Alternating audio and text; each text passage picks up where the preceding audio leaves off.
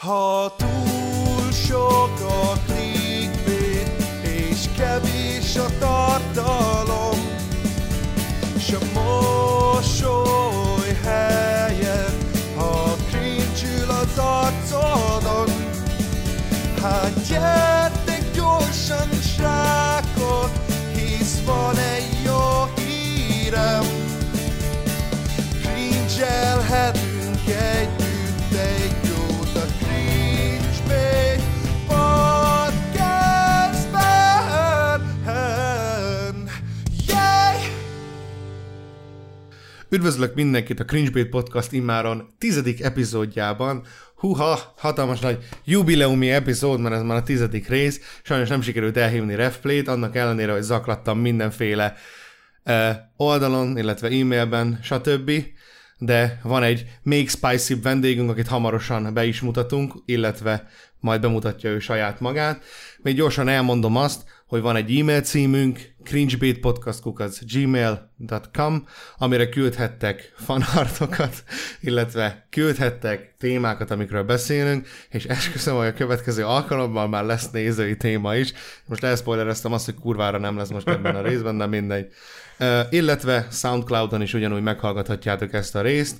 Remélhetőleg majd átkerülünk majd egyszer Spotify-ra is, hogyha majd megnézzük, hogy hogyan csinálják ezt a nagyok. Nem, lázadók vagyunk, nekünk ott marad a jó SoundCloud. Igen, igen, annak is van végül is apja. Szóval üdvözlök mindenkit, én Bandi vagyok, ennek a podcastnak a házigazdája, azaz The Raven Croaks. Itt van velem kedves kollégám, Ben Szület Bálna. Hello, sziasztok, üdvözlök mindenkit innen a fagyos éjszakról. Egyébként annyira fagyos, hogy múlt héten, vagy nem is tudom, de múlt hét vége felé kétszer esett a hó, de ilyen több óráig. Úgyhogy itt még nincs nyár nagyon. Hát, az nagyon cool, hogyha gondolod, akkor egy későbbi podcastban majd beszélhetünk erről a témáról is. Na, nagyon örülök, hogy felhoztad ezt, mert ez nagyon izgalmasnak hangzik. És illetve, ugye, megint van egy vendég, mint ahogy már megszokhattátok, és ez esetben a másik oldalról egy másik vélemény Osváth Gábor személyében. Szervusz Gábor, üdvözlünk a podcastban. Sziasztok, és nagyon, nagyon köszönöm ezt a megtisztelő lehetőséget, hogy részt vettek itt veletek ebben a podcastban. Hát azért itt érzem, hogy itt egy ilyen finom időjárás jelentéssel kezdődött. Tehát ilyen meteorológiai best of-val nem készültem, hogy az országban mi a helyzet. Tehát itt este van, tehát lehet, hogy még kint csöpög az eső, hogyha ez bárkit érdekel. Tudod, rohadt releváns lesz, megnézi 2 hét múlva, hogy milyen idő volt most. Hogy fú, hát ez az rohadtul érdekel, hogy holnap milyen idő lesz, mert tudom, mit kell fölvenni. De az, hogy 2 hete milyen idő van, hát az max az időgépnél jön szóba, hogy vigyek-e magammal kabátot, vagy ne. Na mindegy, ennyit a hülyeségeimről. Igen, én a másik oldalról jöttem, a falon túlról, vagy nem tudom, hogy mondják ezt a felétek. És beszélgetni jöttem, meg tisztázni dolgokat. Very cool.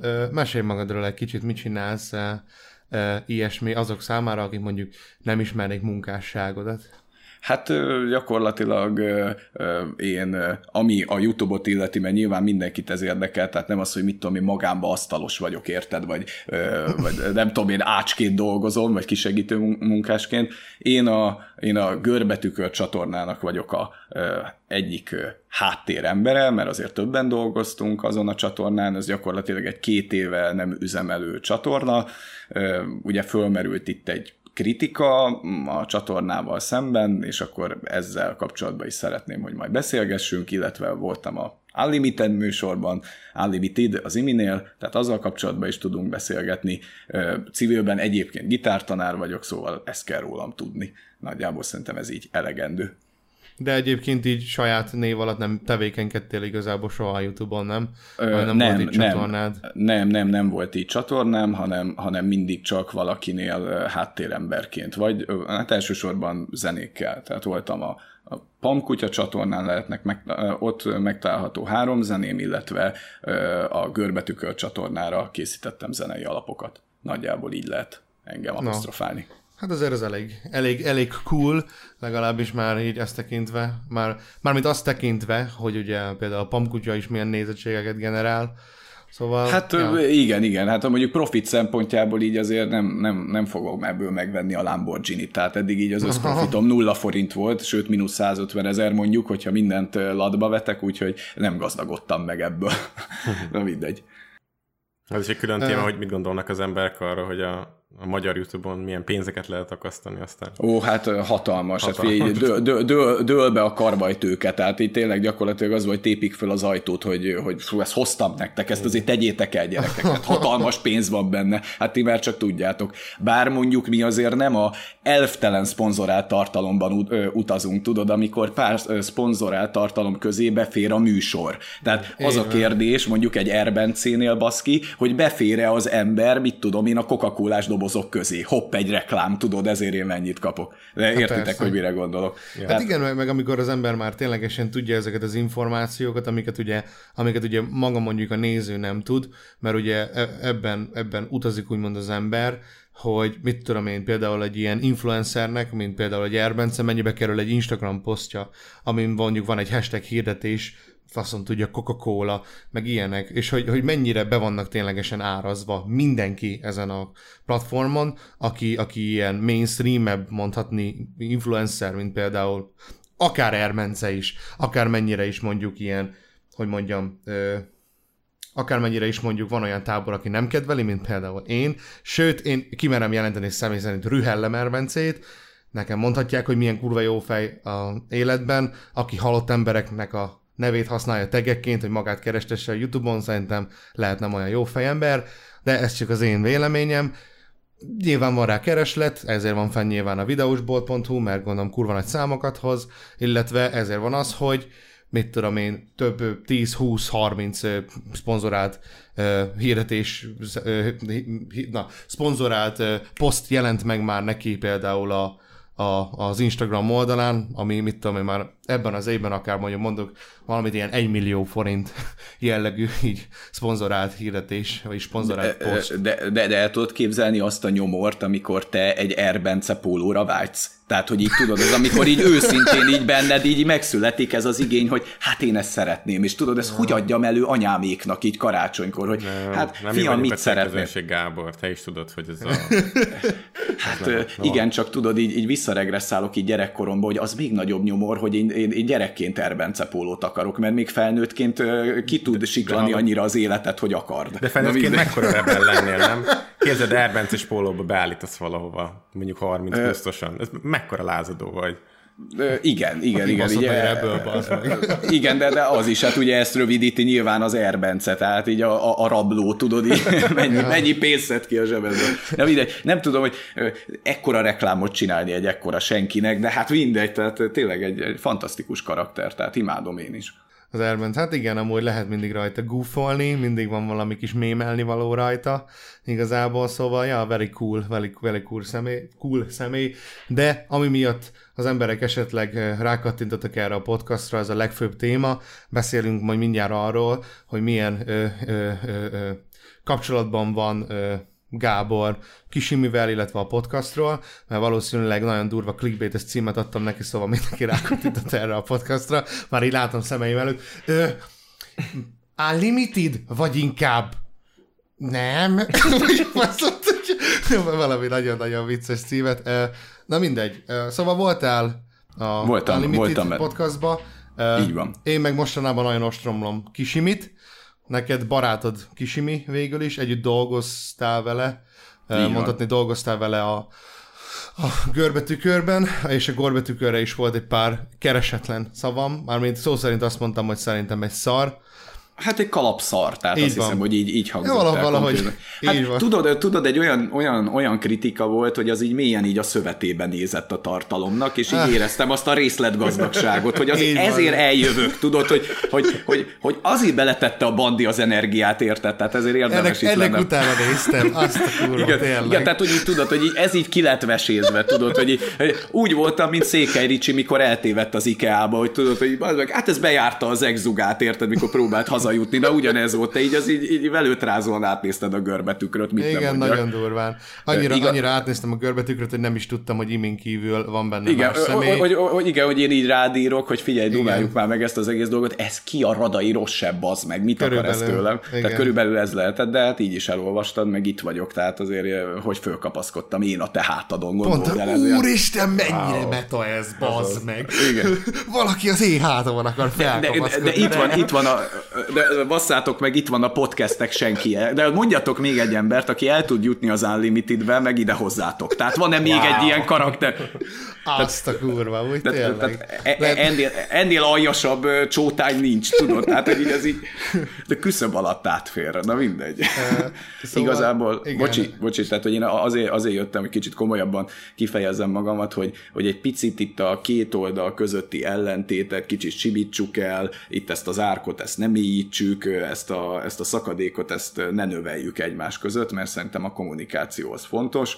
Én szerintem meg tudunk beszélni egy csomó mindent, és egy kicsit közelebb tudjuk egymáshoz hozni mondjuk a véleményünket, és én ezt szeretném, hogy ez, ahogy mondtam is nektek korábban, hogy egy precedens értékű dolog legyen, hogy ne zárkózzon el senki a kommunikációtól, mert el lehet titeket érni, el lehet ide jönni, még az ilyen nagy senkiként is, mint én, és lehet veletek beszélni, illetve ti is tudtok korrekcióval élni, hogyha valami fölmerült, úgyhogy szerintem ez egy tök jó kezdeményezés, és én ebben a szellemiségben szeretném itt eltölteni az időt. De ez nagyon jó egyébként, én ennek kurvára örültem, mikor írtál, pont azt hiszem ugye eddig 3 ilyen, ez az új hóbortom, hogy ez a buzi live-olás, és pont ugye a második live után, azt hiszem, vagy az első vagy a második live után írtál nekem, és fel is jöttem ide a Discord szerver, és egyből mondtam is talán Bálnának ezt, hogy mondom, mennyire király már, hogy megkerestél, és hogy neked ilyen információd vannak, és végre egy olyan véleménnyel tudjuk ütköztetni a sajátunkat, amivel már akartuk az elejétől kezdve. Mert hogy mondjuk a Siriusnak a nézői, illetve mondjuk a Kisiminek a nézői jönnek, és azt mondják, hogy hát ti csúnyák vagytok, vagy hogy ez nem így van, ezzel igazából sajnos az ember nem tud mit kezdeni, mert én azzal az emberrel szeretnék úgymond beszélni, és megbeszélni vele úgymond a nézeteltérésünket, vagy mondjuk választ szeretnék válni azokra a dolgokra, amit mondjuk én megkritizálok. Hát igen, csak tudod azt, hogy milyen a pofám, meg hány kiló vagyok, meg hogy nézek ki, hát erre így rohadtul nehéz lenne érdemben referálni. Tehát mikor elmondom valamit, de hát Gábor, te rohadt dagat vagy. És így, hát akkor bocsi, akkor el is viszem a dagadságommal együtt a véleményemet. Tehát, hogy azért valamilyen szintet meg kell hozzáütni, hogy valakivel valamiről lehessen beszélni. Látható, hogy az érdemi kritika a kalapszar, a görbetükör, csak hogy így visszautaljak. Na mindegy, szóval nem akarom elpoénkodni ezt a helyzetet. Tehát egyetértek veled, bőven van miről beszélgetni, és szerintem kérdezz nyugodtan, és nagyon szívesen válaszol. Rendben van. Akkor igazából, ugye amikor azt mondtam, hogy szar a görbetükör, ugye ott én azt értettem, tehát azt értettem ez alatt, hogy ugye a Kisiminek az éneklése, az számomra nem zenei produktum. Az, hogy valaki nem tud hamisan énekel, az nem azt jelenti, hogy ő egy nagyon jó énekes, illetve nekem maga a koncepció az, hogy magyarra vannak fordítva a angol számoknak a szövegei, az abszolút nem tetszett, igazából erre értettem a dolgot. Igazából tényleg ennyit értettem ez alatt, hogy a Kisiminek igazából csak Kisimi felé irányult az én negativitásom, ennyi. És valószínűleg a személyes beefünknek köszönhető ez, hogy már én is átmegyek ebbe a retardás stílusba, hogy már én úgy nyilvánulok meg, ahogy ezekben a live-okban, stb. De ugye én sem kaptam mást a másik oldaltól, szóval... Ennyi. Értem. Tehát arról is tudunk beszélni, hogy mondjuk ez mi vezetett ehhez a helyzethez, ami van. Mondjuk az én szemszögömből, vagy az, hogy most én nem akarom mosdatni a görbetükröt, mert én azért civilben azért jóval komolyabban foglalkozom a zenével, tehát nekem ezek, amiket csináltam, zenéket akár a görbetükörre, akár a Pamkutya csatornára, ezeket én a szakmai életemtől külön próbáltam mindig is kezelni. Nem azt mondom, hogy teljes mértékben felvállalhatatlan a számomra, hogy ide is készítettem zenei anyagokat, de hát azért, hogy mondjam nektek, nem erre vagyok a legbüszkébb, lehet így is fogalmazni. De ugyanakkor, amikor így elhangzott az, hogy ez az egész görbetükör egy kalapszar, én igazából csak mint a zenei rész, tehát amikért én felelős vagyok, azért azokat olyan értelemben szeretném megvédeni, hogy ami itt az alapoknak a reprodukciójánál történt, azoknak a szólamoknak a leszedése, azoknak az akkordkörök köröknek a felgitározása,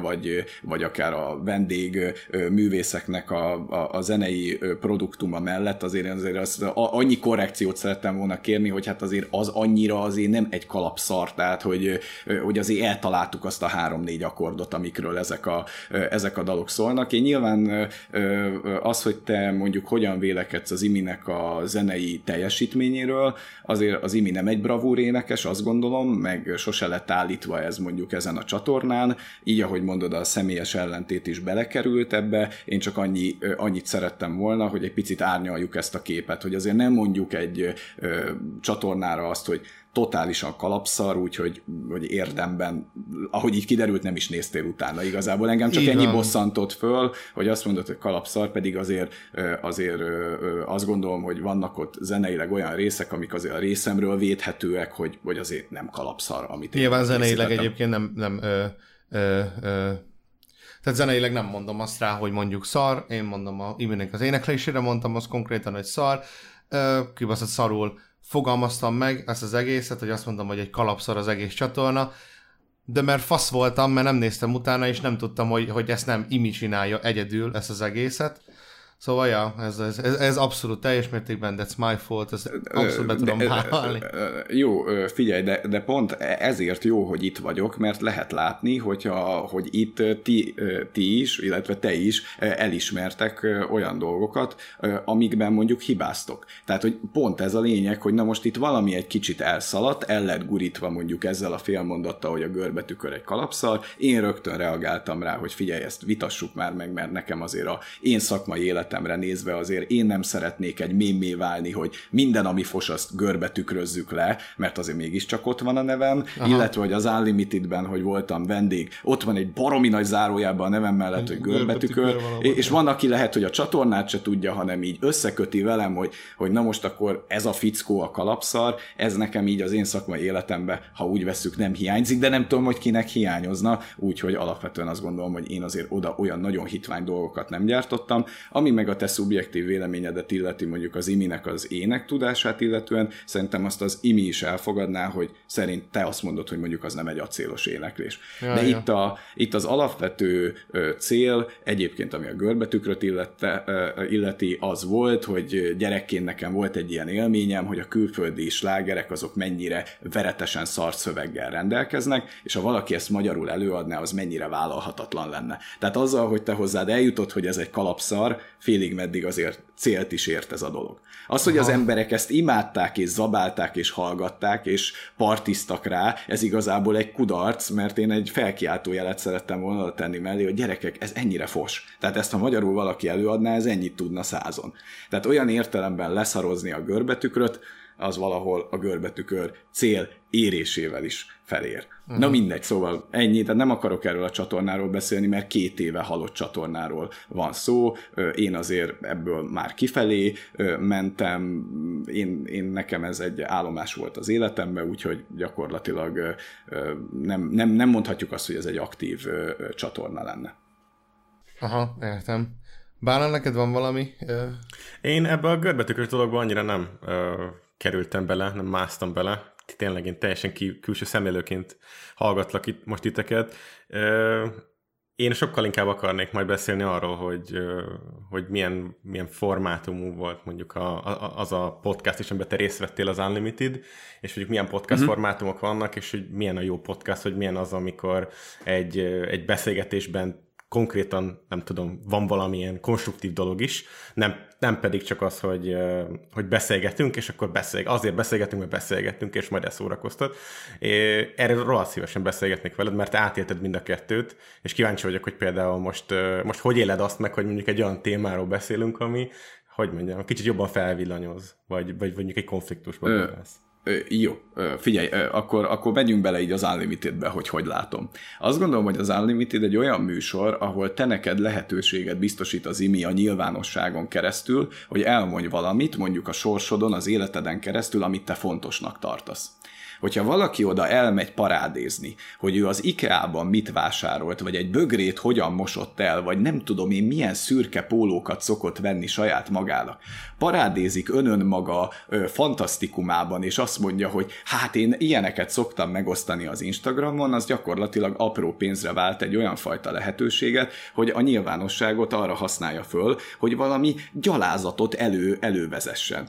Ez a része ennek a műsornak, ami kritizálható, hogy igen, alkalmas arra, hogy bulvár gyártson ott az ember. Én úgy gondolkodtam az Unlimitedről, mikor vendégként engem az Imi meghívott, hogy megpróbálok az élettörténetemen keresztül elmondani valamit, ami mondjuk túlmutat a személyemen. Uh-huh. Én ugye úgy is apostrofálom ott magamat, hogy itt van egy senki, nem is kell azzal foglalkozni, hogy igazából én ki vagyok, hanem én el fogok mondani itt egy történetet, és hogyha abból valaki valamilyen konzekvenciát le tud vonni az életére, akkor célt értem.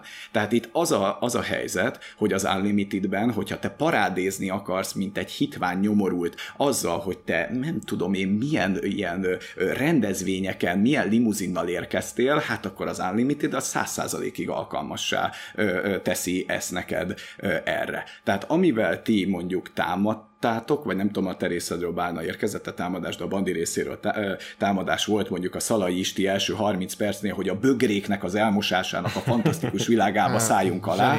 Hát azt gondolom, hogyha valaki tényleg ennyit tud a sorsából kiizzadni, ott halálosan nagy probléma van. Én próbáltam a bulvárt kerülni.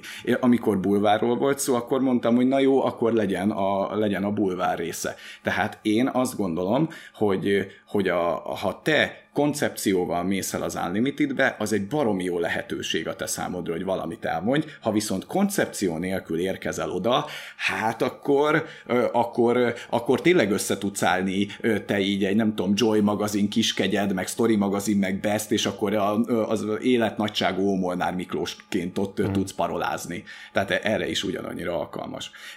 Hogy ez mennyire az Iminek a hibája, illetve némelyik vendégnek mennyire a hitványsága, azt gondolom, hogy ez valamilyen szinten kritizálható terület, de én azt hiszem, hogy nem gyártottam ott bulvárt. Nagyjából ez a én szemszögem alapból. Egyébként ma belenéztem, hanem megnéztem egy jó fél órát abból a podcast epizódból, amiben te voltál pont benne. Mondom így kicsit így megtudni rólad egy pár információt, mert ott tényleg ilyen dolgokról beszéltél, és annak ellenére, hogy te állandóan ilyen senkiként referálsz magadra, illetve ott is ugye így mutatkoztál be, hogy te vagy gyakorlatilag a senki, messze menőleg te voltál a legérdekesebb személy eddig, ezek mellett a youtuberek mellett, akik eddig szerepeltek benne. És ezek az emberek ilyen Anfield, Szalai Isti, stb. Ezek az emberek több százezer feliratkozóval rendelkező tartalomgyártók, és te, mint aki úgy referál magára a senki, sokkal-sokkal izgalmasabb ember vagy, mint ezek az emberek, akik ebből élnek. Hát de figyelj, de gondold el, hogy mit tudsz kovácsolni a sorsodból. Hát hogyha a légüres teret tudod oda bevinni, hogy ez vagyok én, hát, vagy nem igen. Tudom én mit szoktam vásárolni hétvégente, hát uborkát felvágottad, hát nagyon komoly, vagy szürke Nike felsőt. Hát ez szerintem is gyalázat, hogy valaki ennyit tud odavinni. De ez szerintem, ez nem tudom, mert azért vannak ott olyan vendégek is, tehát érted, mit tudom én mondjuk a Szalai Bence, aki azért egy elég komoly színész, hogy azért az úgy, mit tudom én, hogyha a korábban említett Érbencéhez nem fog benyitni a nappaliba. Hmm. Tehát, hogy azért én azt gondolom, hogy vannak ott magasabban kvalifikált vendégek, illetve lesznek komolyabb művészek is vendégként, akiknek szerintem van valami olyan mondandója, ami túlmutat ezen a bulváron. De nyilván te, Bandi, mondjuk jobban ki vagy hegyezve ezekre a YouTube hősökre, ez érthető. Hát én szerintem nem mérték föl azt, hogy ebben mekkora lehetőség van. De tehát, Gábor, de nem gondolod azt, hogy igen. Mondjuk hogyha majd podcastról beszélünk, ami kb. Mint egy rádió műsor, tehát van egy műsorvezetője vagy egy hostja, ennek az embernek kellene triggerelni azokat az embereket, akik mondjuk nem tudják olyan jól felvenni a fonalat, vagy kifejezni magukat. És én úgy érzem meg, és én úgy láttam mindig, hogy ebből a szempontból nagyon, nagyon passzív álláspontot képvisel az Imi, vagy sokkal inkább egy ilyen olyan hangulatot vesz fel mindig, amit éppen az aktuális beszélő partnere megkíván, és nem nagyon erőlködik azon, hogy triggerelni. Igazából hallgatóként van ő jelen, nem mint host. Nagyjából. Igazából az van, hogy az IMI az egy olyan fajta lehetőséget biztosít, hogy bele tudsz látni egy ilyen privát beszélgetésbe. És én azt gondolom, hogy vannak olyan helyzetek, ahol én azt mondom, hogy bocsin, rám miért nyitják ki itt az ajtót, én ezt nem akarom látni, hogy mit tudom én Szalai Istinek mi a véleménye IMI fürdőszobájáról. Még akkor is, hogyha én amúgy bírom az Istit, de bocs, ez engem baromira nem érdekel. Az, hogy kitárják egy ilyen gagyisztikára az ajtót, és ezt nekem nézni kell, egyetértek vele, hogy ez engem különösebben nem érdekel. De én, mivel több adást meghallgattam, szinte mindegyikben azért volt egy-egy pillanat, ami túlmutatott ezen, hogy ez mennyire az IMI-nek a hibája, én azt gondolom, hogy ebben van igazság, hogy az IMI vezethetné mondjuk kevésbé, vagy hogy mondjam, jobban vezethetné ezt a műsort, jobban irányíthatná, hogy milyen témákat érintsenek. De mivel ő egy ilyen szabad formátumot enged, amibe végül is belefér a bulvárkodás is, vagy ez a hitványkodás, vagy nem tudom én, hogy mondjuk, ezért valamilyen szinten mindenkinek a saját felelőssége, hogy mit adott elő. Ez vitatható, de ettől még azért az Unlimitedben szerintem már csak a saját jogomon azt mondom, hogy oda lehet azért koncepcióval érkezni. De értem a kritikai részét a, mondjuk a te oldaladról. Tehát ez érthető, hogy... Igazából az a problémám nekem ezzel, hogy nekem, hogyha azt mondják, hogy podcast, nekem nem ez jut eszembe, amit mondjuk Kisimi csinál, erről egy interjú jut eszembe, egy hosszú, egy bőlére engedett interjú. De nem egy podcast. A podcastnál én úgy gondolom, hogy vannak témák, hogy úgymond pörgős, esetleg pörgős, mondjuk ez függ azoktól az emberektől is, akik mondjuk szerepelnek benne, de megbeszélnek valamit. Itt még igazából kapkodunk egyik gondolatból a másikba, legalábbis nekem így jön le, amit eddig láttam az Unlimitedből, illetve az, hogy IMI abszolút passzívan ül ott, és konkrétan ténylegesen csak reagál azokra a dolgokra, nagyjából, amiket egyébként a host mond, és konkrétan ő, tehát a podcast, az, ami ebben a formátumban, ahogy ő csinálja, nem kiegyenlítve van benne, hogy Kisimi személyisége, és mellé van egy csávó, és akkor jó kihozzák egymásból a dolgokat, hanem van mondjuk Anfield, és az van a izébe is, a podcastnak a nevébe is, hogy Unlimited, mit tudom én, 10, Anfield. És azt tudjuk, hogy az a podcast annyira fog szólni, hogy Anfield ül és végig beszél. És semmi más nincs benne, csak Anfield ült és beszél. És semmi. Hát, na jó, de érted, Anfield leül és beszél, hát nem tudom, hát lehet, hogy fogynak a szavak a térben. Tehát, hogy így nem tudom. Tehát engem baromira nem nagyon érdekel egy ilyen. Azért gondolom azt, hogy teljesen, tehát, hogy van ez például egy tök jogos kritika, amit most megfogalmazol, csak szerintem azért jutottunk el ebbe a padhelyzetbe, hogy amikor tényleg fölcseszted az agyadat ezen az egész helyzeten, ami még korábban a lurdi házas díja pillanatra felvillant, tudod, egy ilyen pillanat erejéig ott megjelent, és ugye onnan elindult a nagy háborús helyzet, hogy ha ezeket mondtad volna szerintem el, és mondjuk nem a fókusznál ragadtok le meg ezeknél, hogy nem tudom, hogy ez a proci túlpörgeti a rendszert. Nyilván ez a proci. Ez a mém része. Ez már csak a mémelés, nyilván. Igen, csak hogy például most, amit mondasz, szerintem egy tök releváns kritika, és 100%-osan vita alapú dolog lenne, hogy az IMI hogy képzeli el a podcastet, ez mennyire felel meg egy minőségi podcastnek, ti hogy gondoljátok, hogy mi a minőségi podcast, csak ez egy kicsit olyan személyeskedősre sikerült, vagy hát nem is kicsit. Tehát, hogy itt ez az igazi probléma, mert én pont azt bírtam benned, Bandi, hogy te, amikor készítesz egy kritikát, úgy jó frankon lépésről lépésre kifilézed az adott illetőt, itt meg az volt, hogy hát bazzeg a fókusz, meg a rendszert, a proci, meg hogy mit csináltak itt intim pillanatok egymás között Szalai Istivel, meg milyen szar ez az egész műsor, ahogy van. Hát meg nyilván ezek a live-ok már, igen, ezek a live-ok kicsit ilyen kontraproduktívak, amin a jövőben szeretnék változtatni is, mert valóban egyébként úgy, ahogy mondod, lehet, hogy elragadhatom magam, és kicsit finoman fejezem ki magam. De én azt akarom neked mondani, hogy ha például ugyanilyen összeszedetten és ugyanilyen koncepció mentén ezeket a kérdéseket mondjuk fölteszitek, akkor erről szerintem érdemben van mit beszélni. Ma az én személyes véleményem az, hogy egy műsorvezetőnek kéne, hogy legyen koncepciója, hogy azt a műsort miért csinálja. Tehát mondjuk van egy téma... Ebben egyetértünk. Tehát, hogy érted, hogy van egy téma, és én arról el szeretnék valamit mondani. Csak most én egy nagyon erős személyiségnek tartom magam. A Bandi is egy elég erős személyiség. Mi tuti, hogy olyan idézőjeles podcastet csinálunk, amit mi szeretünk vezetni. Mi azt szeretjük, hogy ez egy mederbe legyen, hogy bemutassunk valamit, ami nálunk esetleg fontosabb. Az iminek a koncepciója sokkal szabadabban áll ez a dologhoz, és egy kicsit átpasszolja a labdát a másik félnek, és szerintem ti úgy gondoljátok, hogy ez nem egy jó koncepció műsorkészítés szempontjából. Ha a személyes véleményemre vagytok kíváncsiak, én inkább jobban szeretném, ha vezetve lenne. Ezért mikor oda mentem, azt mondtam, hogy én legalább 4-5 dolog van, amiről mindenképpen akarok beszélni, az tutira legyen benne, az összes többi meg majd ahogyan alakul. Értem.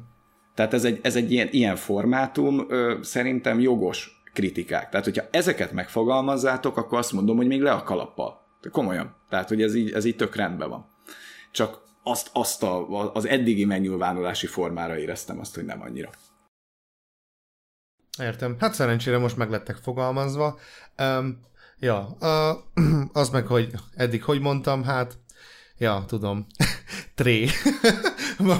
Ezt abszolút belátom. Az emberekbe kell látni, hogyha hibázik. Ja, fasz vagyok én is, nyilván. Szóval, ja, Bálna, neked van erről valami? Külön véleményem? Valami? Hát, aha, igen, az egészről. Az Unlimitedről nekem az a véleményem, hogy mivel, hogy ez, ahogy te is elmondtad, ilyen túl szabad formátum, és soha nem tudom, hogy most konkrétan, tehát nem, hogyha csak valaki nem csinál egy ilyen kis YouTube kommentet, hogy hány percnél miről van szó, biztos, hogy nem fogom elkezdeni nézni, mert tudom, hogy nem jól van felépítve, nincs semmi koncepció, egy ilyen vad beszélgetés az egész, szóval számomra nem túl élvezhető. A Kisiminek a stílusáról, meg ahogy azt az egész dolgot csinálom, meg kicsit nekem elsőbbikre az jött rá, hogy itt van 2 szponzor, én úgy gondoltam, hogy biztos, hogy ez volt mögött a hátsó szándék, mivel nem ismerem, ezért nem tudom, hogy mennyire szeretett volna egy ilyen beszélgetős műsor, de hogyha annyira kigondolt, hogy egyszer neki egy ilyen beszélgetős műsor lesz, és átnevez egy olyan csatornát, ami eddig csak gaming content volt évek óta, akkor egy kicsit több energiát, minőséget és személyiséget tesz bele, ami számomra egyáltalán nem jött át, de lehet, hogy jövőben fog változni, majd nyilván szemmel követjük mi is. Hát szerintem ez így teljesen jogos a részedről. Tehát hogy szerintem ti úgy gondoljátok, hogy egy podcastben nagyon karizmatikus vezetésre van szükség. Az imi meg inkább egy ilyen sokkal könnyedebb, ilyen baráti, beszélgető, szabad műfajt képzel el ebben, hogy mi a podcastnek a hivatalos definíciója, nekem lövésem sincs, hogy mihez kéne igazodni. Én inkább igazodnék a koncepció menti dolgokhoz, és szerintem az a jó, hogyha választunk valamit, amiből le tudunk vonni egy nagyobb érvényű következtetést. Tehát valami olyan dolgot választunk, és veszünk gorcső alá, amiből le tudunk vonni az életünkre nézve valami hasznosat. Tehát én azt hiszem, hogy mondjuk egy Érbence, az egy baromira jelentéktelen figura önmagában, de az Érbence, mint jelenség, az baromira nem jelentéktelen, és foglalkozni kell vele. Tehát én valamilyen szinten veletek értek egyet, hogy hogyan kéne minőségi podcastot készíteni, de én azt mondom, hogy az Unlimitednek mondjuk nincs helye a Dazis és társai között. Azért annyira nem hitvány szerintem, ami ott történik. Valószínű, hogy nem nektek szól, meg a nem a ti közönségeteknek, de szerintem azért nem oda való. Tehát, hogyha mit tudom, csak egy ikonikus gondolata, a Dazisnak volt a vetkőzős focis videója, biztos megvan nektek, ahol így rugdostak. Tehát az volt az a tartalom, amivel még a Pornhubon nem tudsz elindulni, de a Sport 4-re még kevés. Tudod, az azt mondták, hogy hát ezt nem tudjuk, hogy hova készült, hát a YouTube-ra 14 éveseknek, hogy látnak félig nőt, meg focit, de mindkettőben 0 volt. Hát azért az imi szerintem az Unlimited-del mondjuk nem ide tartozik. A podcastek között, hogy ezt hova tesszük, hát ti valószínűleg nem teszitek túl magasra. Nem. Hát nyilván nem azzal volt, tehát én nem is azt mondom, hogy imi egyenlő Érbence, de azért legyen ott a levegőbe egyébként, hogy mindenki megkritizálható, és hogyha túlzottan magas lóról beszélünk, akkor könnyen pofára lehet esni igazából. Én csak ilyen céllal mondjuk kritizálom mondjuk imit, nyilván ahogy mondtam is, nekem benne van a személyes beefem vele kapcsolatban, hogy mondjuk egy abszolút jelentéktelen diára, meg egy Twitter kommunikáció, ami nekik ugye a steril környezetükbe oda bementünk, úgy reagál le, hogy Bobbyval folytatott privát beszélgetését így líkeli. Hát nekem ez abszolút nem val arra, hogy ez egy egyenes, normális ember, illetve ő próbál meg olyan dolgokkal visszavágni, próbál mindenbe kapaszkodni, hogy ő megvédje igazából a semmit jóformán, és emiatt nőtte ki magát szerintem ez az egész már gyakorlatilag idáig. Az, hogy lett az ő részükről is igazából felénk kommunikálva a dolog, nyilván ugyanez az arrogancia, ez a magaslóról való beszélés, ha ők is a segükből rángattak minket elő, mikor ezek a dolgok ugye megtörténtek, Sirius live-jában is az, hogy jaj, összefújta a szemetet a szél, nyilván én sem vagyok egy szent, én is úgy beszélek, mint ahogy beszélek, viszont nem alaptalanul, nyilván lehetnék mondjuk ebben a szituációban, mondjuk mondhatnám azt, hogy én vagyok a felnőtt, és akkor azt mondom, hogy akkor én nem folytatom ezt a fajta kommunikációt egyébként, ahogy mondjuk ők lereagálták. Azt a minimális kritikát, ami mondjuk őket érte, ez második hó másodikán, ugye az előadáson, hát igazából ennyi.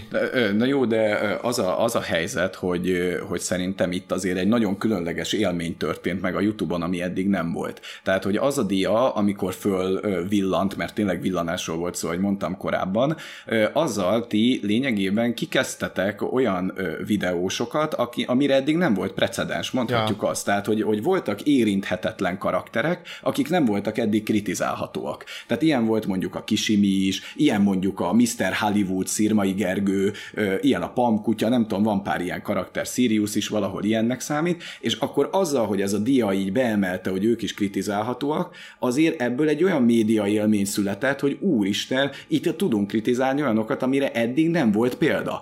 És szerintem itt nem a kritikával van elsősorban a probléma, mondom, hanem a kritika megfogalmazásának a minőségével, hogy egy kicsit ilyen, nem tudom, karaktergyilkolássá kezdett válni itt az utóbbi időben az IMI felé, és az IMI-nek az álláspontja az az, hogy ezért a stílusért nem akar beszélni, de szerintem pont ez a probléma. Mert az egyik oldal elzárkózik az elefántcsontoronyba, mondván, hogy nekik ez lealacsonyító, hogy veletek beszélgessenek, a ti oldalatokról meg néha az indulatok elszaladnak, nem kicsit. De pont az ilyenek miatt, mert ilyet mernek mondani, hogy lealacsony, tehát hogy nekik le kell alacsonyodni a mi szintünkre. Milyen kibaszott szintről beszélünk, érted? De látod, tehát ők mi a fasz csináltak azért, hogy ők ne beszéljenek velem. De érted, Bandi, én is azon az állásponton vagyok, mint te, hogy én itt vagyok. Én azért kerestek föl, hogy beszélgessünk, mert szerintem abszolút nem vagytok kommunikációra alkalmatlanok.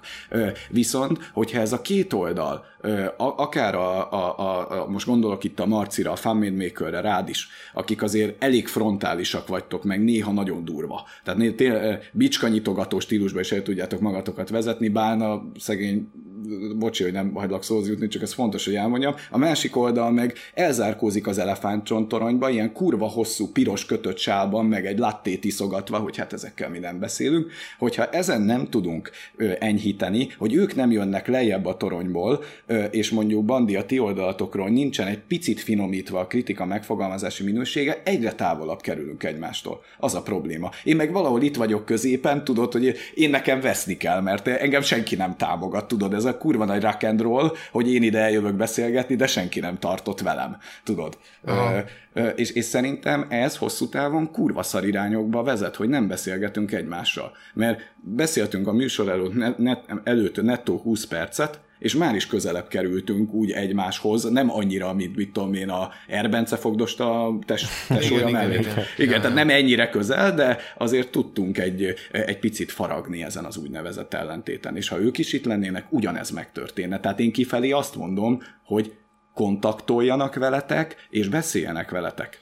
Nyilván ez a probléma. Egyértelmű, de hogyha megtörténne egy kommunikáció, akkor nyilván én például olyan feltételt szabnék, hogyha beszélgettünk, akkor ne beszéljünk el egymás mellett, hogy próbáljuk meg megérteni nyilván a másiknak az álláspontját, hogy mi a másiknak a sértés ebben az egészben, de ne csak azzal foglalkozunk, hogy nekem mi a problémám, hanem ugye a másiknak is mi a problémája. Na jó, de ehhez frontálisnak kell lenni, tehát ehhez azt kell mondani, hogy akkor oda megyek, és vállalom azt, hogy én itt bekaphatok pofonokat, érted? Na hát, de hát erről van szó. Szerintem ez a lényeg, hogy pontosan ez az egyik része. Az egyik része az az, hogy mondjuk képzeld el, hogyha mondjuk van több százezer követő, és egy 10, 20, 30, 40 ezer követős ember meg akarja mondani neked, hogy mi a frankó. Hát nyilván gondolhatod azt, hogy ez csak a nézettségszerzés miatt csinálja. Én ezt a kritikát kaptam például azt hiszem a Siriustól, hogy én mit ugatok bele, én csak ezzel a célzattal beszélek róla akármit is. Hát ez csak kattintásra. Igen, hogy én kattintásra. De hogy persze, ez nyilván valid kritika lehet, illetve lehet, tehát minden lehet az, de valójában meg, hogyha mondjuk tegyük fel, úgy gondolnák, hogy jó, rendben, akkor leülünk veletek, beszélgetünk egy sort, elmondjuk a dolgokat, akkor benne lenne az, hogy olyan dolgokra kellene válaszolniuk felünk, amik ott vannak az ő fejükben, hogy tudják, hogy az cink. Hogy az bizony kellemetlen lehet, hogyha... De jó, de most mit tudom én rajtam kívül, szerinted van olyan valaki ma itthon, mint én, amit mondtam nektek, hogy nekem az a privát zenész szakmai életemhez képest mondjuk a görbetükör az bizonyos szempontból ciki zeneileg, vagy hogy a pamkutyáiknak készítettem zenei alapot. Mert mindenki azt hiszi, hogy kikuporgat magának valami kis szegletet, és azt annyira őrizni kell, bazzeg, mint az utolsó vérig, hogy ez ki ne derüljön, hogy egy senki vagyok, hogy egy nulla vagyok. Érted, ettől félnek, hogy elveszít X feliratkozót, vagy veszít valamit a presztízséből. De a kommunikációhoz az kell, hogy veszíts a presztízsedből. Mert én azt mondtam, hogy én azért szeretnék mondjuk ide eljönni, hogy oké, nekem szakmailag, a privát szakmai életemhez képest a görbetükör azért sok tekintetben kurva hitvány zeneileg, de valamilyen szinten szeretném védeni, hogy amit oda készítettem, azért bizonyos szintet megüt, de ahhoz képest mondjuk, hogy mint jazzgitár oktatóként tevékenykedem, ahhoz képest tényleg végtelenül hitvány, ami ott történik, meg a pamkutyánál, ezzel én veszítek. De szerintem sokkal többet nyerek a kommunikációval. Tehát olyan nincsen, hogy nekem minden megmarad a kis elzárt burkomban, és nyerek. Nem, ahhoz, hogy egy ilyen helyzet legyen, el kell ismernie annak a körnek, hogy igen, veszíteni kell valamit.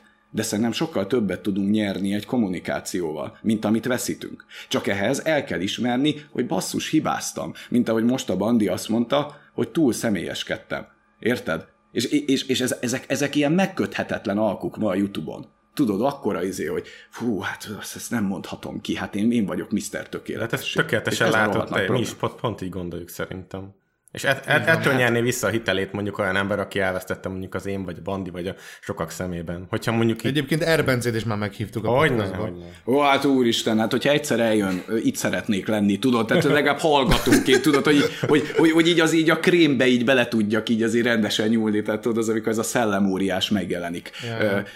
Istenem, figyelj, annyira félnek attól, hogy amit összekuporgattak az idő alatt, azt el tudják veszíteni. Hát akkora kockázata van. Tudod, hogy Úristen, kiderül rólunk valami, de mi derül neki? Csak tudod, mit nem értek? Ha valaki annyira atombiztos abban, amit csinál, akkor miért nem mer eljönni? Pontosan. Hát pontosan. Tehát én azt gondolom, hogy mögöttem a privát szakmai életemben van akkora fedezet, hogy én ide merek jönni. Hogy azért az nem fog bedőlni, remélhetőleg, mert beszélgetünk. De egy olyan ember, aki mögött egy Coca-Cola szponzor van, az könnyedén bedől.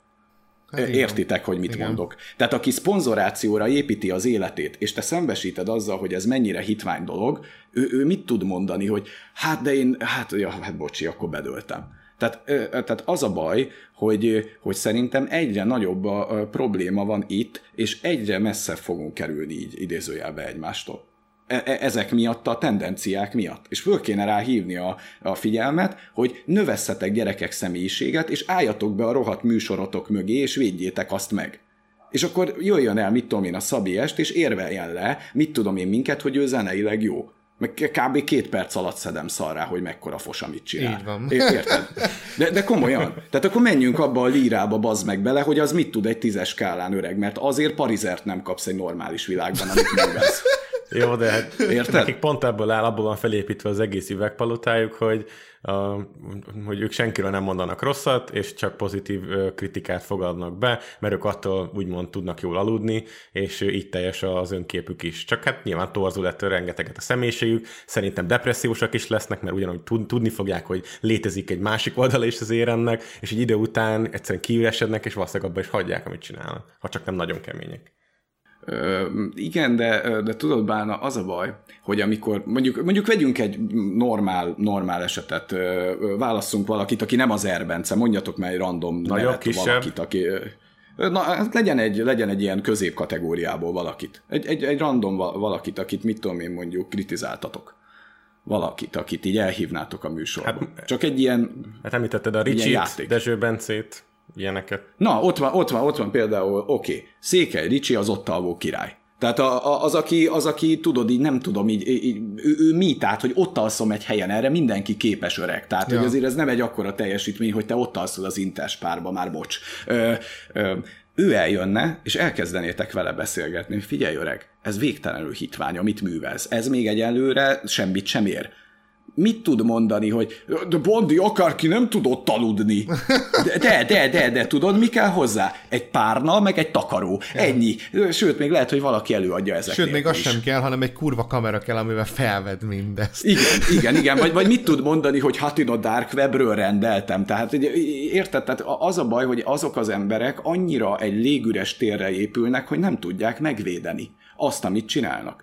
Alkalmatlanok rá, és egyébként szellemileg annyira ki vannak számolva agysejtekkel, hogy nekik a puszta túlélés a cél. Tehát ők nem tudnának eltalálni a podcastig, érted? Tehát, hogy ezektől az emberektől kommunikációt elvárni, az hát probléma.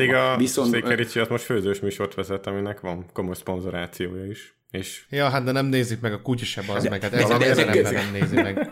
De könyörgöm, érted, élek így egy normális életet, és így annyi van, hogy főzök otthon a hülye konyhámba, és Székely Ricsi még ezt is befoglalja, érted? Tehát, hogy ott is megjelenik, pedig én csak egy rohadt babgulyást akarok összeütni a hétvégén, de Székely Ricsi abba is ott alszik. Milyen főzőtudomány lehet, milyen gasztronómiai háttér van egy ilyen faszon.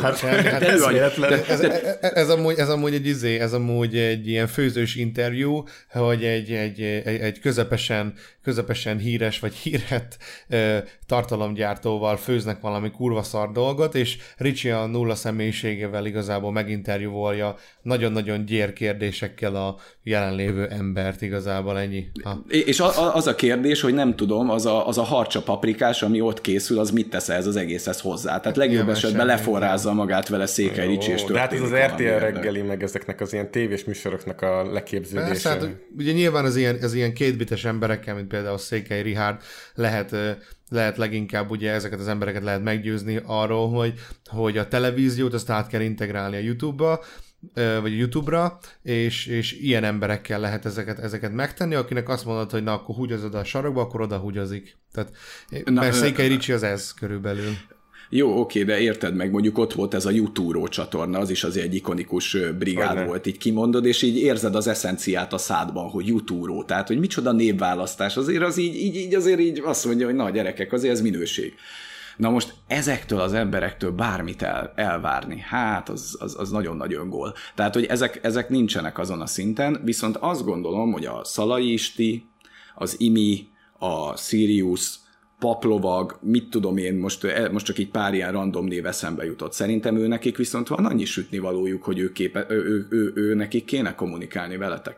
Tehát szerintem ez az a réteg, akinek nagyon fontos lenne, hogy kommunikáljon veletek, és ne elzárkózzon ebbe az elefántcsontoronyba. Nem egy jó politika. Igazából maga ez a ami most így kezd kialakulni, ugye ez a közösség konkrétan, ugye ez a véleménynyilvánítós közösség, vagy rendközösség, ahogy ugye emlegetik az emberek ugye csúnya nevén ezt a dolgot, ez kezdi magát olyan szinten úgymond kinőni, hogy már a kisebbségből nem sokára ugye többség leszünk, és azok az emberek egyébként, mint például az a Sirius, Kisimi, vagy akár ugye, mert nekem volt egy kicsi bífem az Otherworld Zolival is. Hát, ez abból, hogy mondjuk normálisan állnak hozzánk, megértik azt az üzenetet, azt, amit közvetíteni akarunk, illetve azt a munkát, amivel megpróbáljuk tisztán tartani a közösséget, meg letörni ezeknek a csicske embereknek az egóját, mint például Érbence, kicsit bomlasztani ott a morált, ebből ők úgymond relatíve profitálhatnának is, mert jó színben tünteti fel őket, hogy mondjuk jóban vannak velünk.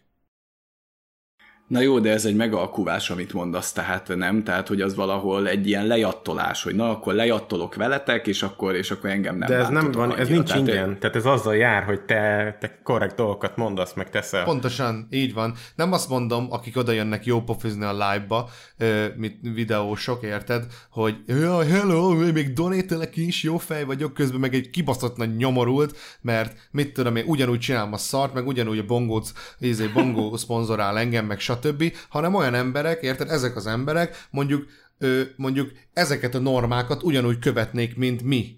Érted? Én ezt maximálisan értem, csak az a probléma szerintem, és az, ami most az utóbbi időben elsiklott, és a Marcinál is láttam, amiről mi már itt túltárgyaltuk, az a stílus, hogy szerintem az, hogy nektek rohadtul figyelni kéne arra, hogy érzelmileg sose ragadtassátok el magatokat egy adott pontnál tovább, mert az lesz a ti hiteltelenítésetekhez a mesterkulcs.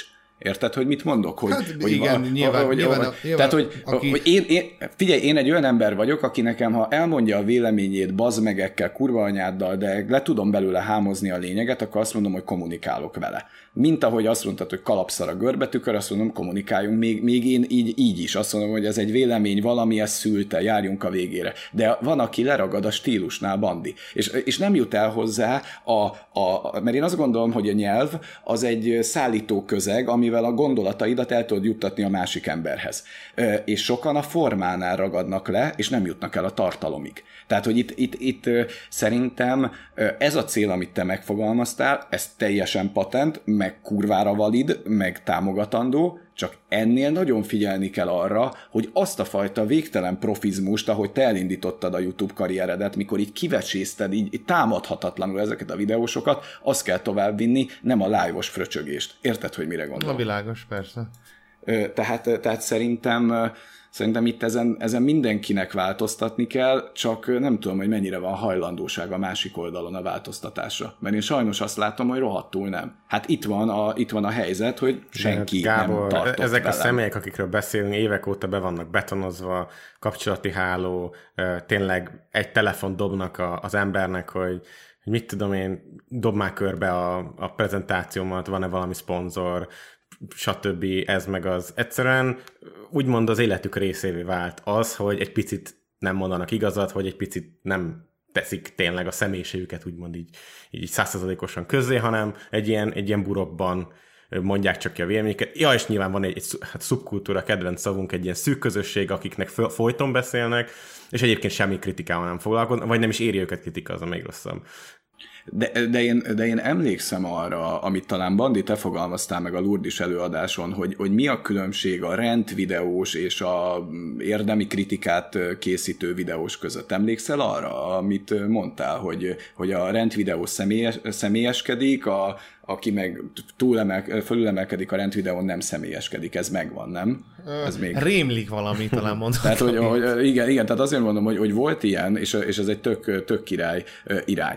Tehát én azon gondolkodtam, hogy ti nektek mi az igazi szerepetek, hogy ti olyanok vagytok mondjuk, mint az őrkutyák, vagy az őrtoronyból a figyelők, akik azért föntartanak egyfajta normát, és megkövetelnek egyfajta normát. Ugye ez az, amit mondtál nekem Bálna, hogy itt van egy kurva réteg, aki szponzorációkból él, hitvány és gyalázatos. Azt hiszem, hogy az ilyet, azt így el kell tiporni a büdös francba, és azt kell mondani, hogy öreg, találjál ki valami tartalmat, amit lehet kritizálni, mert az, hogy te a Fanta elnöki csoport, azért ezt mondjuk egy ilyet megnézel, hogy elnökség meg Fanta, tehát hogy ez így hogy jön össze, tehát nem vállaljátok egy kicsit túl magatokat a teremtés történetbe, gyerekek, hogy Fanta elnöki tagság, hogy az ilyenekre lesújtotok, az nagyon-nagyon helyén való, és rendre tanítjátok az ilyen idiótákat, hogy na ezt a majomparádét nem kéne tovább folytatni. Tehát ez a működés szerintem rohadtul jó, és ezt folytatni is kell. Csak meg kell találni ennek azt a formátumát, hogy ez az őrség, amit ti elláttok, ez ne csússzon esetleg át a személyeskedésbe,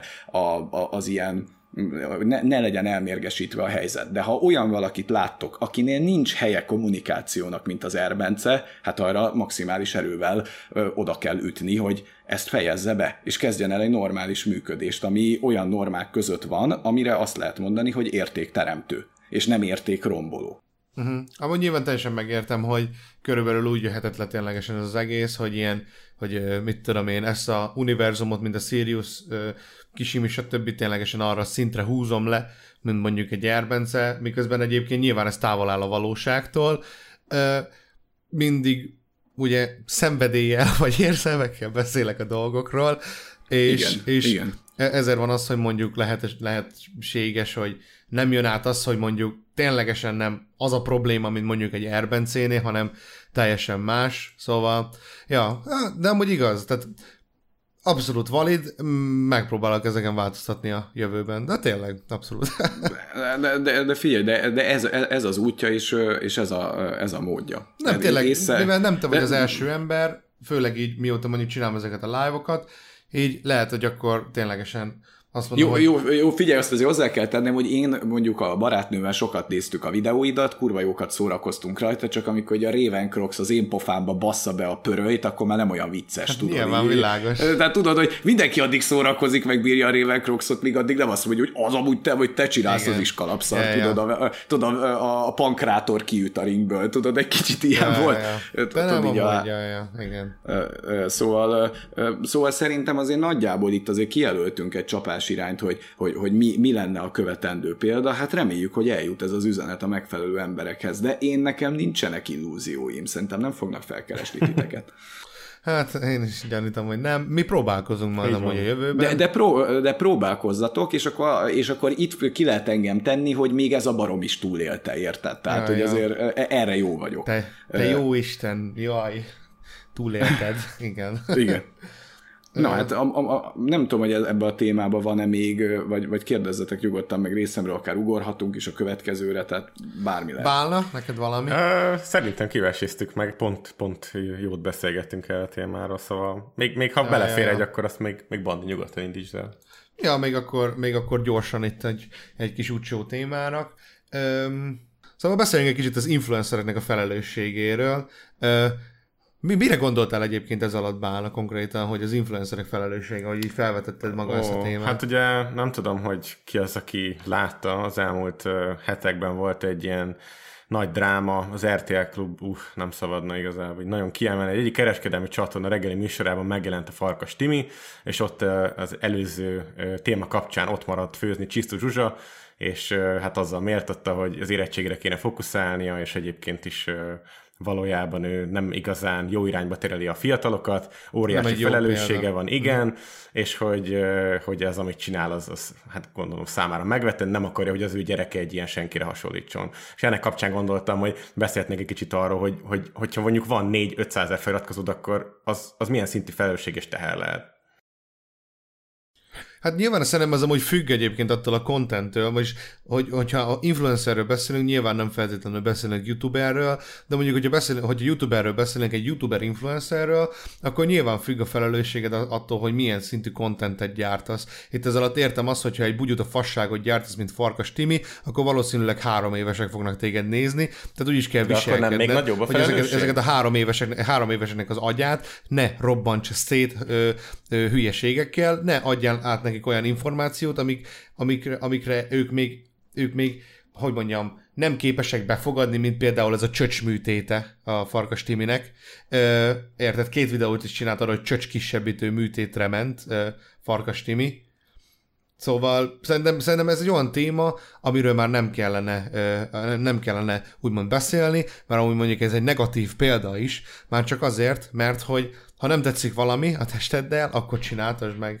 Ez nem egy jó követelmény. Hát de ő neki az alapkoncepciója, hogy egy kicsit jobban kitárulkozik, egy kicsit ilyen reality show-szerűen mutatja be. Így van, tehát életét. Itt nincsen tartalom, itt reality show van. Itt, dokumentál. Itt, így van. Tehát ez nem content, hanem ez egy reality show gyakorlatilag. Hogyha neki ez így oké, viszont azt tudnia kell, hogy neki ténylegesen az a felelőssége, hogy ne bomlassza az intelligenciáját azoknak a fiatal nézőinek, akik vannak, mert nem bírom elképzelni, nem tudom elfogadni azt, hogyha mondjuk 18 pluszos ember nézni mondjuk Timinek a videóit, nem tudom, hogy miért teszi, hogyha van ilyen. Szóval, ja, tehát nyilván vannak felelősségei, méghozzá kurva nagy felelősség, ez például, mint Farkas Timinek. Hát Én azt gondolom, hogyha még így gyorsan el tudom mondani, hogy azzal, hogy a YouTube mindenkié lett, a mindenkitől gyakorlatilag egy ilyen vékony japán fal választja el a senkiket. És azzal, hogy mindenki YouTube-ozhat, azaz mindenkinek lehetősége van, azaz a senkiknek is lehetősége van. A fő kérdés, hogy van-e produktum, ami mögé beáll egy ember, vagy a másik kérdés, hogy van az ember személye, és az maga a produktum. Azért ez rohadt nagy különbség. Tehát nekem van egy koncepcióm, és azt megvalósítom, az valami. És a másik, amikor jön egy Farkas Timi, akinek igazából a kontentje önmaga. Azaz, hogy ő hova ment, milyen műtételet, mit csinált. És ő ezt mutatja kifelé, hogy ez a követendő példa. Hiszen gondolj el, hogy valaki ül otthon, hogy ez melkisebbítő műtétet csinált? Én, ha nagyobbítót csinálnék, akkor mennyivel előrébb lennék Farkas Timihez képest? Tehát itt az igazi probléma az a minta, amit mutat. Tehát, hogy ha valaki a realityt emeli a produktumának a tárgyává, akkor onnantól az lesz a követendő norma. Hiszen gondold el, mikor most tök mindegy, hogy mit gyártasz, szenvedsz, zenélsz, gitározol, szarakodsz vele, most tök mindegy, milyen nívón, szarul, fosul, jól, de azért azzal kell bíbelődni. De az, hogy fel tudsz kelni reggel és megcsinálni egy zapkását, erre mindenki alkalmas. És ezért a rengeteg senki elirigyeli mondjuk a Timitől, hogy ő is váljon valakivé. Mert hogy ezt én is tudnám, hogy le tudok tenni a kamerát magam elé, és elmondani, hogy mi volt ma a suliba. És szerintem ez rohadt nagy probléma. Tehát, hogyha valahol meg lehet húzni az influencereknek a felelősségét, mondjuk ennél a fiatal generációnál, az a példamutatásban van. És azzal, hogy ennyire hitványtartalmakat emelünk piedesztára, azzal mindenkinek ezt követendő mintává tesszük. De az, hogy Csisztu Zsuzsa kikönyököl a reggelibe egy fakanál mögül, azért ő rá is lesújtanék, hát, hogy jó, ő is elmegy az anyjába közbe. Tehát, hogy ő azt gondolja, hogy velünk van, de nem. Tehát, hogy azért Csisztu Zsuzsa is gondolkozzon el magán, hogy hol meg hogyan fejti ki a véleményét. Ami meg szerintem valahol meg a mi felelősségünk, ahogyha megnyilvánulunk, hogy próbáljunk meg valami olyan szinten tenni, hogy az valami normáknak megfelelő legyen, hogy ne csak másnak a házatáján söprögessünk, de nagyjából én ezt látom így ebben a témában. Egyébként nem tudom, hogy maga ennek az egész műsornak, mikor behívták a Timit, mi volt a célja. Ez a ilyen elrettentő, nem. Vagy ilyen internetlejárató propaganda cucc. Nem, abszolút nem. Hát róla beszéltek konkrétan már, mint arról, hogy mit csinál, és ez a műtét is szóba került, mert egy nappal előtte ment konkrétan a műsorba. Vagy, ja igen, egy nappal előtte. Ja igen, értem. De miről szólt ez? Arról szólt, hogy rengeteg feliratkozója van, és hívjunk el valakit. Tehát a reggeli azt szerintem arról híres, hogy nem tudják, hogy ki a vendég, nem tudják ki az. Tehát, hogy látszik így a műsorvezetőkön, hogyha fölcseri ezt két papírt a kezébe, akkor mondja, hogy te vagy az a nem tudom én milyen ilyen lábmasször. És mondod, nem, én vagyok a sürgősségi ügyeletes, a nem tudom, a Honvéd kórházba. Ja, bocsánat. Tehát, hogy ennyire felkészültek a műsor készítő is. Hívjuk meg ide 5 percre, parádézik, ismerik, nem volt mögötte szerintem semmi koncepció. Hát persze, hogy durogtatnak egy pár ilyen közhelyes kérdést, és nem félsz attól, hogy bántani fognak téged az életben, lol. A Istenem. A nagyon parádéja nézetem. Nekem van egy csomó zaklatóm, igen, jaj, amúgy nagyon nagy felelősség. Mert ő ezt gondolja felelősségnek, tehát amúgy Timinek a fejében is vannak egyébként problémák a felelősséget illetően, mivel egyébként nem tudja, tehát ő nem képes szerintem felfogni azt, hogy az, amit csinál, az kibaszottul rossz. Tehát ő azt hiszi, hogy ez fasza, ez követendő példa, amit ő csinál, miközben nem az. Tehát ez nem az, mert ez nem tartalomgyártás, ez nem produktum, bazd meg, ez úgy, ahogy van, egy nagy nulla, van, egy nagy óriási semmi. Piaci igény van erre. Az Ocean előtt több százásával állnak a gyerekek az anyukájukkal, hogy Farkas Timi pólójukat aláírassák. Ezt minek tudod? Hát sajnálom egyébként a szülők. De ez mindenkinek a szegénységi bizonyítványa? Ez lenne? Igen. Jó. De mégis erre van igény. Mégis ez gyártja a televízió is, amelyik a legtöbb reklámot tudja bevinni. Szóval valamiért mi gondolkozunk szerintem egy más szem, lehet, hogy felnőtt fejjel az ember másként látja, de hát talán nem csak erről van szó. De én meg úgy gondolom, hogy a Timi, egyébként most a titkon elárulom, hogy egy nagy videót készítek el az egész témáról, hogy a Timinek a személyisége az egy kicsit túlmutat azon, amit ez a hozzá hasonló ilyen kategória tud, vagy képes, és ezért valószínűleg nagyon sokan találják ilyen relatable-nek, tehát hogy közelének, amit ő csinál. Ahogy kifejezi magát, meg amiket művel, meg amilyen koncepciókat kitalál, azok elég átlagosak, viszont ahogy te is mondtad, Gábor, róla szól minden, és ő nagyon-nagyon ki tud tárulkozni, és emiatt nyilván sérülékeny is, de pont ettől érdekes, izgalmas sok olyan tínédzsernek, aki hasonló dolgokon megy keresztül. De érted, a nagykereskedelmi csatornák elhozták a reality műfaját. A reality műfaja az megmutatta, hogy be tudsz menni egy villába, hülye gyerek. Betudok. Tudsz ott aludni? Igen. Végre tudod hajtani azt az utasítást, hogy hova kell állni? Igen. Tök jó. Akkor ez lesz a műsor. Bezártak nem tudom én hány hülyét, és ez ment éveken keresztül. És ezzel már kulturálisan rombolták a közizlést, meg a morált, meg mindent, és hát ez szépen folyik át, ez a fajta reality a YouTube-ra is. Csak minden gagyibb. Ahogyan mondjuk a Szalai Ricsi főzős műsora viszonyul a Gordon Ramsayhez, ez így, bocsánat, igen, hülye vagyok, nem tudom, van-e az? Tehát, hogy értitek, tehát, hogy ahogyan az viszonyul az igazi főzős műsorhoz, na ez kb. Szerintem ezek így viszonyulnak ahhoz a gagyi realityhez, hogy még szarabb. Még hitványabb, még gagyibb. Úristen, amikor az ember azt hinné, hogy nincsen lentebb, de jön egy Farkas Timi, vagy egy Érbence, és megmutatja, hogy hát, dehogy nincsen, bazd meg. Mi van, ha azt hiszük, hogy most amúgy, hogy ez a mély gödör, érted, a mindennek, a kreativitásnak, meg mindennek, meg a tartalomgyártásnak a legmélyebb bugyra az Érbence, és aztán jön valaki, aki szintén ilyen felkapott, de ez, aki még inkább semmit nem csinál. Úristen, na akkor mi lesz? Én azt gondolom, hogy így a pokolnak a feneke végtelen, tehát, hogy mindig lehet egy ásónyomot ütni rajta, csak itt van, aki ütvefúróval érkezik, tehát mindig, mindegy, tehát vannak ilyen elrettentő példák, tehát majd nem tudom, majd adás után vagy kívül majd mondok nektek még egy-kettőt, akire szerintem vethetnétek egy blikket, ha nem ismernétek.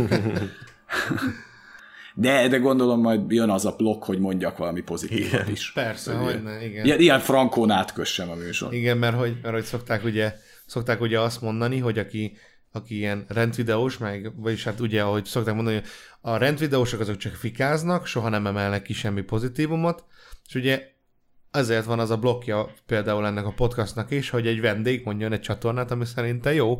Szóval tényleg, jó. Hogyha... Hát én amit tudnék mondani, nyilván a nagy Raven Croaks csatorna, érted? Tehát, hogy mit mondjak? Egyértelmű, mi más? Tehát, hogy majd utald a pénzt, tudod, a saját műsorodba. Az egyik amit én nagyon szeretek, de lehet, hogy már valamelyik műsortokban volt róla szó, az a Éjjeli vakond csatorna, amiről, hogyha volt szó, akkor én is csak ajánlani tudom, ami szerintem eszméletlenül szórakoztató. Én sose gondoltam volna, hogy ilyen old school játékokat fogok így nézni, mert egyszerűen a játék az nem érdekel, de olyan a körítés, meg olyan a tartalom, meg olyan a dramaturgia, meg a felépítés, hogy szerintem egy rohadt példaértékű csatorna. A másik, amit baromira bírok, amit talán nem volt itt nálatok, az a Videodrom, Védrome, így van írva, az egy filmkritikákkal foglalkozó csatorna, amit már egyszer letöröltek a YouTube-ról, és újra fölkerült. Én nagyon, nagyon kedvelem annak a Hapsinak a hozzáállását, mert ő nem nagyon válogat, tehát nála ugyanannyira játszik a Schwarzenegger film, a Commando, meg a Ragadozók, meg a nem tudom én mondjuk a magas művészeti alkotások, Lars von Trier, meg egy csomó komolyabb filmekkel is foglalkozik, tehát az szerintem egy nagyon-nagyon komoly munka, mert most bocs, hogy ezt így kimondom, de azért az Otherworldhöz képest azért ott azért nagyon magasan ívó szerintem. Tehát az inkább az. Meg van egy kisebb csatorna még, nekik meg az a nevük, hogy Pimp mind, azt hiszem, vagy valahogy így írják, majd megtaláljátok, ők is filmkritikákat készítenek, ők nagyon nem nézettek, néha ilyen 120-as nézettségeik vannak, két srác beszélget filmekről, sorozatokról, és az is baromi jó. Ezekbe futottam bele így az elmúlt hetekben, és nyilván ezeket szoktam követni, úgyhogy mindenkinek tudom ajánlani, nem tudom, majd valami linket be lehet tenni itt a leírásban. Persze, az lesz ez a gyújtsunk fényt az éjszakába szegmens, itt mindig bepromózunk csatornát, vagy csatornákat most, mint ebben az esetben. Amúgy tök jó, hogy ilyeneket is mondasz, ilyen filmkritika, hogy legyen valami alternatíva, ne csak mondjuk a befutott, a már befutott mondjuk mainstream csatornákat nézzék az emberek, hanem kicsit tekintsenek ki, hát abból, ami most jelen. Igen. Hát tudod, Mr. Hollywoodnak maximum akkor jön új kritikája, hogyha jön neki egy újabb szponzor felkérés. Ja, ne legyél ilyen gonosz. Ja, nem. Legutóbb kijött egy videója a Szirmaynak, tudod, és akkor így mondtam, hogy ebben nincs szponzoráció, és a végén azért így lekönyökölt a Jägermeister. Tehát, hogy így azért ott volt. De nagyon jó. Hát mindegy, szóval én azért mondom, hogy én senkinek nem vagyok a legkötelezettje sok dologban. Szerintem többe értek veletek egyet, mint amiben nem. Úgyhogy egyszerűen bőven van mit itt söprögetni nekem is a saját házam táján, szerintem mindenkinek. Nagyon remélem, hogy valamit sikerül ezzel a műsorral megteremteni. Én is nagyon bízok benne egyébként, hogy hát ha a másik fél is nyitottabb lesz a kommunikációra, mondjuk ezután esetleg. Nem tudom. Jó, én is próbálok nyilván változtatni azon, hogy hogyan tálaljam azt, amit mondok. Nekem ilyen hullámvölgyeim vannak egyébként ebben. De elég gyakran visszaesek az ilyen izébe, hogy így nyilvánítom ki a véleményemet. Általában Bálna szokott a realitás talajára húzni, hogy azért figyeljek oda ezekre, stb. Csak mostanában Bálna túl sokat vovozik, és nincs rá ideje. Elszabadult, tudod, elszabadult a nagy vad.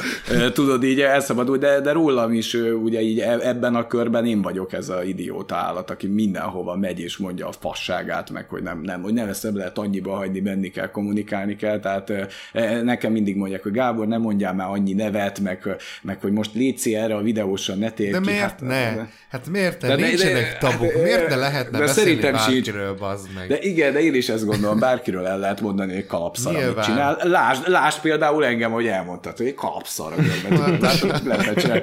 Tehát, hogy ez mindenkiről, mindenkinek jár, csak én azt hiszem növesztettem annyi személyiséget, hogy akkor ezt tisztáztam veletek. Mindenkinek ezt tudom javasolni, akit kritika ér, hogy álljon be a szarja mögé, és próbálja megvédeni, ha van ott mit. Így van egyébként. Na, ez amúgy tök király.